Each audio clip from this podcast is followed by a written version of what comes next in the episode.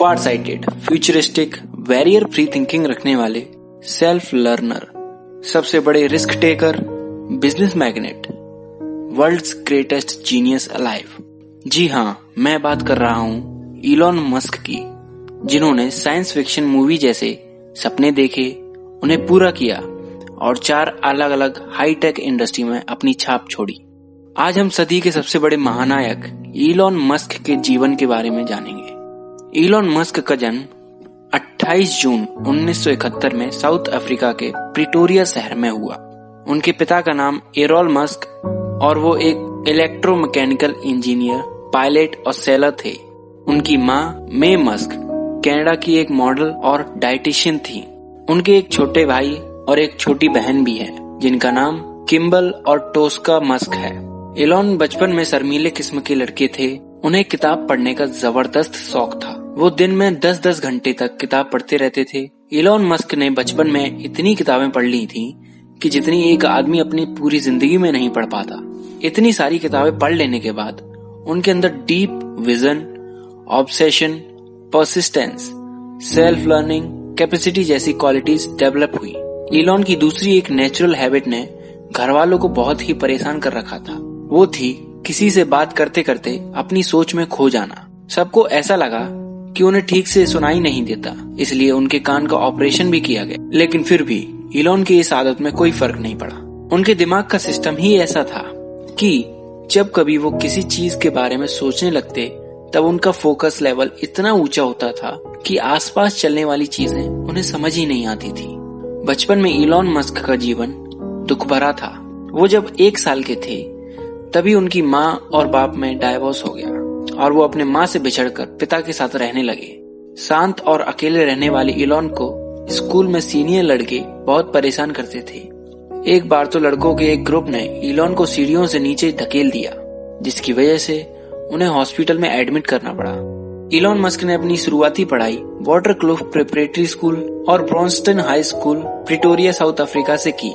वहाँ उन्हें पहली बार कंप्यूटर चलाने को मिला और वो कंप्यूटर के प्यार में पड़ गए। उन्होंने उस वक्त के कंप्यूटर के साथ आने वाली प्रोग्रामिंग गाइड किताब से कंप्यूटर प्रोग्रामिंग सीखी और महज 12 साल की उम्र में ही उसी प्रोग्रामिंग नॉलेज को इस्तेमाल करके ब्लास्टर नामक एक गेम बनाया, जिसे उन्होंने एक कंपनी को 400 डॉलर में बेच दिया। उनका पहला स्टार्टअप सक्सेसफुल हो गया। वे देख रहे थे कि दुनिया के बाकी देशों से ज़्यादा अमेरिका में दुनिया को बदल देने वाली चीज़ें हो रही हैं, और उनके भी सपने अमेरिका जाकर ही पूरे होंगे।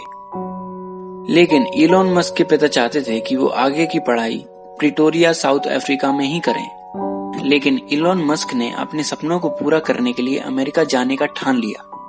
प्रिटोरिया हाई स्कूल से ग्रेजुएट होने के बाद कनाडा से अफ्रीका जाना इजी हो जाएगा, क्योंकि उनकी माँ कैनेडियन थी, इसलिए वहाँ का वीज़ा आराम से मिल जाएगा। ये सोच के जून उन्नीस सौ नवासी में अपने पिता की मर्ज़ी के खिलाफ इलॉन कनाडा चले गए। कनाडा के शुरुआती दिन उनके लिए मुश्किल भरे रहे।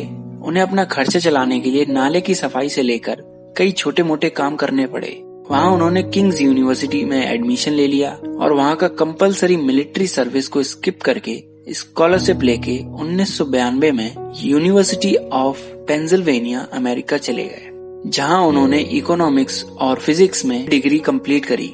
यही वो वक्त था जब वो सोचने लगे कि उन्हें अपनी लाइफ में क्या करना है।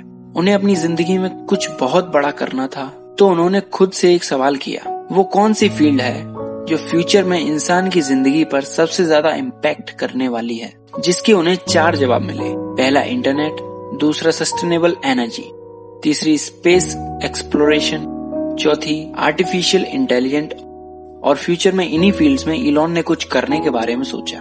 उन्नीस सौ पंचानवे में इलॉन मस्क को स्टैनफोर्ड यूनिवर्सिटी कैलिफ़ोर्निया में एनर्जी फिजिक्स में पीएचडी करने का मौका मिला, लेकिन उसी वक्त इंटरनेट की धूम शुरू हो चुकी थी और इलोन ये मौका मिस नहीं करना चाहते थे।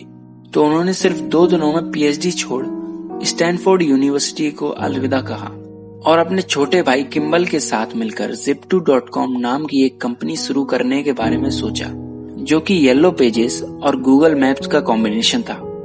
इलॉन जिप्टू की प्रोग्रामिंग करने के लिए सारा दिन कंप्यूटर के सामने पागलों की तरह बैठे रहते थे और मेहनत करते रहते थे।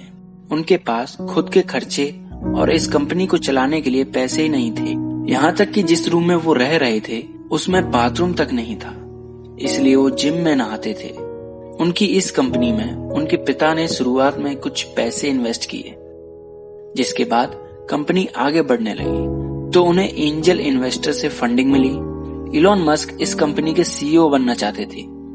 लेकिन बोर्ड ऑफ़ डायरेक्टर इसके बारे में तैयार नहीं थे। इंटरनेट के इस बूम में हर कोई इंटरनेट बेस्ड कंपनी खरीदना चाहता था।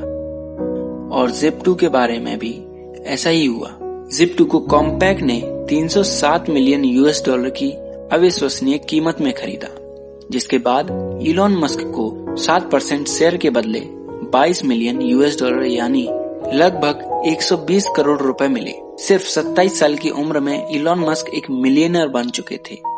उस वक्त सक्सेसफुल इंटरनेट एंटरप्रेन्योर कोई आइलैंड लेकर सुकून भरी ज़िंदगी गुजारते थे। लेकिन इलॉन मस्क के सपने बड़े थे। उन्होंने देखा कि बड़े बड़े बैंक्स भी बहुत ज़्यादा सुस्त और छोटी सी पेमेंट ट्रांसफ़र करने के लिए भी बहुत ज़्यादा वक्त लगाते थे। तो उन्होंने डिसाइड किया कि वो बैंकिंग इंडस्ट्री को टेक्नोलॉजी के इस्तेमाल से बदल देंगे। मार्च 1999 में उन्होंने अपनी पुरानी कंपनी जिप्टू को बेचने के बाद मिले 22 मिलियन डॉलर से लगभग 40 परसेंट पैसे, यानी 10 million dollar X dot com बनाने में लगा दिया। X dot com online financial services provide करती थी, जिसमें मनी ट्रांसफ़र इजी और फास्ट बनाने वाला एक फीचर था। उस वक्त बिल्कुल ऐसे ही फीचर कन्फिनिटी नाम की एक कंपनी भी दे रही थी। मनी ट्रांसफ़र सर्विस में बिज़नेस अपॉर्चुनिटी को देखते हुए बैंकिंग इंडस्ट्री को पूरी तरह से बदलने के लिए एक्स डॉट कॉम और कॉन्फिनिटी ये दो कंपनियाँ मर्ज हो गई और एक नई कंपनी बनी जिसका नाम पेपैल रखा गया। पीटर थियल को रिप्लेस करते हुए इलोन मस्क पेपैल के सीईओ बने। कंपनी की ग्रोथ तेज़ी से होने लगी। पर पीटर थियोल जैसे सक्सेसफुल एंटरप्रेन्योर को इलॉन मस्क का सीईओ होना बिल्कुल भी पसंद नहीं आया। अक्टूबर 2000 में इलॉन मस्क जब हनीमून के लिए अपनी छुट्टियों पर गए, तब पीटर थियोल ने बोर्ड मेंबर्स को अपने साथ करते हुए इलॉन मस्क को सीईओ की पोस्ट से हटा दिया और खुद पेपैल के सीईओ बन गए। छुट्टियों से वापस आए, इलॉन मस्क को ये बात जानकर बहुत गुस्सा आया। लेकिन उन्होंने खुद को संभाला और पेपैल का फ्यूचर देखते हुए अपने पैसे को पेपैल में इन्वेस्ट करते रहे। अक्टूबर 2002 में ईबे ने पेपैल को डेढ़ बिलियन डॉलर मतलब ग्यारह हज़ार करोड़ रुपए में खरीदा, जिसमें इलॉन ने अहम भूमिका निभाई। इलॉन मस्क को एक मिलियन डॉलर मिले, यानी 1200 करोड़ रुपए। अब इलॉन मस्क ने एक ऐसा सपना देखा, जो आम आदमी एक साइंस फिक्शन फ़िल्म में ही देख सकता है। उन्होंने सोचा कि मंगल ग्रह पर जीवन होना चाहिए। मैं लोगों को मंगल ग्रह पर लेके जाऊँगा और वहाँ जीवन बसाऊँगा। अपनी इस अति महत्वाकांक्षी योजना को पूरा करने के लिए उन्हें इंटरकॉन्टिनेंटल बैलिस्टिक मिसाइल की ज़रूरत थी, जिसे खरीदने के लिए अक्टूबर 2001 में वो रशिया चले गए। वहाँ किसी भी कंपनी को इलॉन की बात हजम नहीं हुई और इलॉन को खाली हाथ वापस आना पड़ा। लेकिन एक और कोशिश करने के लिए वो दोबारा रशिया गए और उन्हें फिर खाली हाथ वापस आना पड़ा। लेकिन 2002 में उन्हें एक ईमेल मिला, जिसमें एक कंपनी ने मिसाइल 8 बिलियन डॉलर में बेचने की बात लिखी और फरवरी 2002 में बार्गेनिंग करने के लिए इलोन रसिया चले गए। लेकिन उस कंपनी ने बार्गेनिंग के लिए साफ़ मना कर दिया। 8 बिलियन डॉलर इलोन के बजट से काफ़ी ज़्यादा था। तो फिर उन्होंने एक और बड़ा अजीब सपना देखा। खुद की अफोर्डेबल रीयूजेबल रॉकेट कंपनी बनाने का फैसला किया और पेपेल को बेचने के बाद मिले पैसों में से 100 मिलियन डॉलर इन्वेस्ट करके इलॉन ने 2002 में स्पेस एक्स नाम की दुनिया की पहली प्राइवेट स्पेस एजेंसी शुरू की। साथ ही साथ उन्होंने sustainable energy consumption waste Tesla car company में इन्वेस्ट किया। टेस्ला का मकसद पूरी कार इंडस्ट्री को बदलना था। स्पेस एक्स ने 2006 में अपना पहला रॉकेट लॉन्च किया, लेकिन लॉन्च के केवल 41 सेकंड बाद ही वो रॉकेट ब्लास्ट हो गया। 2007 में स्पेस एक्स ने अपना दूसरा रॉकेट लॉन्च किया। वो रॉकेट स्पेस में गया, लेकिन ऑर्बिट में पहुँचने से पहले ही ऑफ़ रूट हो गया। इन दोनों फेलियर से इलॉन को काफ़ी ज़्यादा नुकसान हुआ। 2008 में स्पेस एक्स ने अपना तीसरा रॉकेट लॉन्च किया, लेकिन वो भी स्पेस में पहुँचते ही ऑफ़ रूट हो गया। इन तीनों फेलियर के कारण स्पेस एक्स दिवालिया होने की कगार पर पहुँची। दूसरी तरफ़ टेस्ला के फाइनल प्रोडक्शन में भी लगातार देरी हो रही थी, जिसकी वजह से फंड्स में कमी आ रही थी। कंपनी के एम्प्लॉयज़ को सैलरी देने के लिए पैसे नहीं थे। ये प्रॉब्लम कम थी कि इसी साल, आठ साल की शादी और चार बच्चों के बाद इलोन मस्क का अपनी पत्नी से तलाक हो गया। इलोन मस्क को चारों तरफ़ से प्रॉब्लम ही प्रॉब्लम थी। लेकिन इलोन मस्क जैसे बंदे हार मानकर पीछे हटने के लिए पैदा नहीं होते। मीडियागर लोग मानते हैं कि टारगेट अचीव नहीं हुआ, क्योंकि हो ही नहीं सकता। लेकिन ग्रेट लोग टारगेट अचीव करने के लिए बेटर रास्ता तलाश करते हैं। वो अपने गोल नहीं बदलते, बस वो अपना रास्ता बदलते हैं। इलोन जानते थे कि एक और फेलियर उन्हें पूरी तरह बर्बाद कर देगा, लेकिन इलोन का रिस्क एपेटाइट बड़ा था। उन्होंने एक और रॉकेट लॉन्च की घोषणा की। उस रॉकेट लॉन्च के लिए अपने सारे एसेट्स बेच दिए, अपनी सारी सेविंग्स और मार्केट से उठाए पैसे सारे दाव पर लगा दिए। सितंबर 2008 में स्पेस एक्स ने अपना चौथा रॉकेट लॉन्च किया। इलॉन समेत पूरी टीम की साँसें थम चुकी थी और इस बार इलॉन ने सक्सेसफुली रॉकेट लॉन्च किया।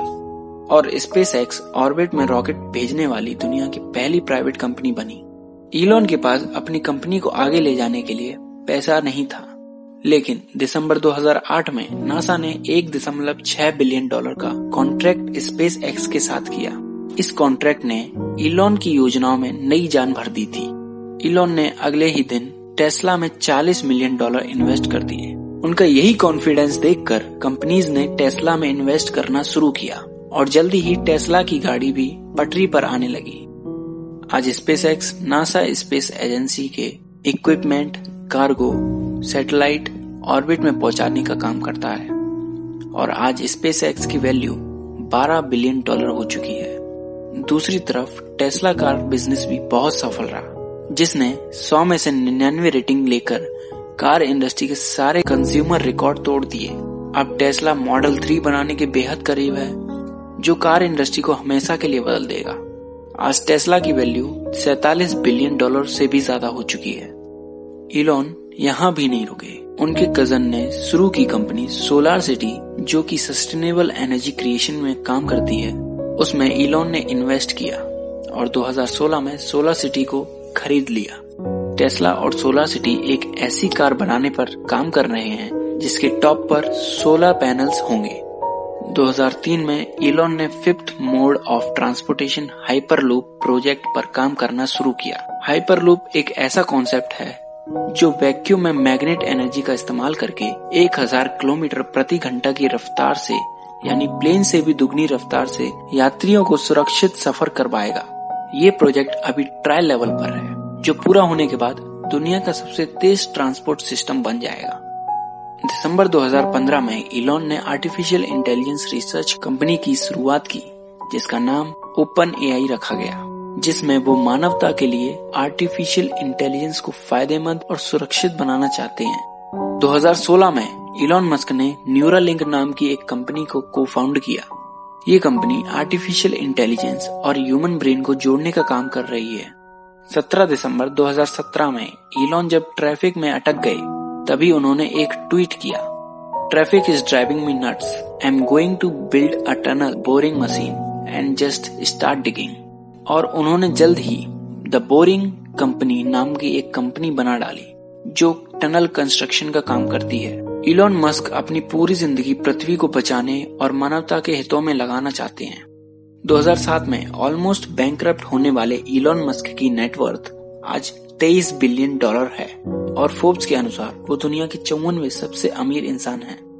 इलॉन मस्क ने बेइंतहा किताबें पढ़ के जो कंपनीज़ बनाई हैं, चाहे वो जिप्टू हो स्पेस एक्स हो एक्स डॉट कॉम हो टेस्ला हो सोलार सिटी हो हाइपर लूप हो ओपन एआई हो न्यूरालिंक हो या द बोरिंग कंपनी सभी ने दुनिया के अंदर बहुत बड़ा ट्रांसफॉर्मेशन लाया है, जो मानव और पृथ्वी के हित में है। इसीलिए लोग इलॉन मस्क को वर्ल्ड ग्रेटेस्ट जीनियस अलाइव कहते हैं। आज के लिए बस इतना ही। अगली बार फिर मुलाकात होगी किसी नई बुक के साथ। तब तक के लिए अपना ख्याल रखें और सीखते रहें।